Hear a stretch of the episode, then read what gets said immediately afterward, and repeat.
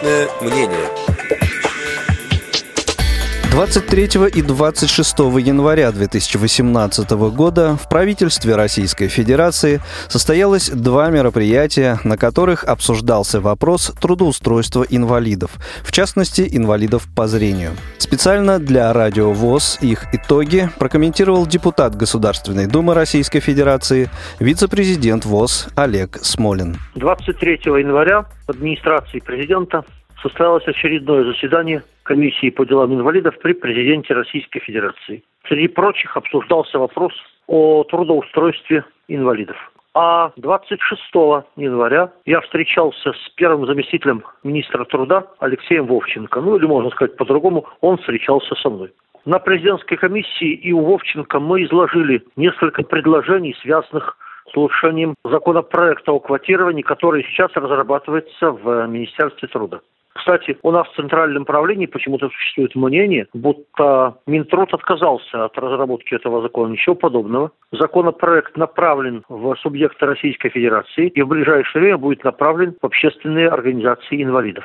Суть наших предложений заключалась в том, чтобы использовать закон о квотировании для поддержки предприятий, массово использующих труд инвалидов, то есть прежде всего предприятий Всероссийского общества слепых. В частности, мы предлагали разрешить предприятиям квотировать рабочие места на предприятиях, использующих труд инвалидов, в частности, на наших предприятиях. Другими словами, если какое-то крупное государственное или частное предприятие не может или не хочет создавать само рабочие места, оно может создавать их на наших предприятиях в счет своей квоты. Кстати, так делается и сейчас в некоторых областях, в том числе в Тюменской и Омской. Далее мы предлагали в счет квоты, которую должны создавать крупные частные или государственные предприятия, зачитывать партнерские договоры, которые обеспечивают работой инвалидов на наших предприятиях. Грубо говоря, если, например, АвтоВАЗ работает с кем-то из наших предприятий, и благодаря этому наши люди с инвалидностью обеспечиваются рабочими местами, чтобы, соответственно, АвтоВАЗу это шло в зачет. Мы считаем, что это важный дополнительный стимул в условиях ужесточающейся конкуренции, тем более, что рано или поздно, когда кончатся санкции, правила ВТО начнут действовать в полном объеме, и это тоже сложно скажется на судьбе наших предприятий и их работников. Ну и мы предлагали, чтобы государство само показывало пример того, как нужно квотировать рабочие места. Переговоры с первым замминистра показали, что отношение Минтруда к этим проблемам сложное. По крайней мере, э, не думаю, что выдаю великую тайну.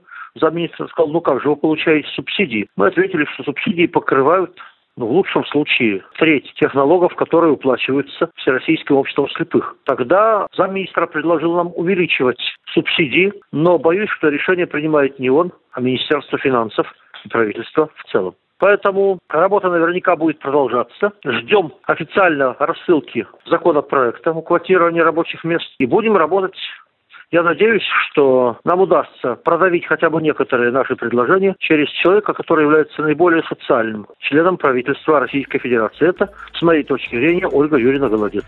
Работу продолжим. Итоги двух мероприятий, состоявшихся в правительстве Российской Федерации, на которых обсуждался вопрос трудоустройства инвалидов, комментировал депутат Государственной Думы Российской Федерации, вице-президент ВОЗ Олег Смолин. Личное мнение.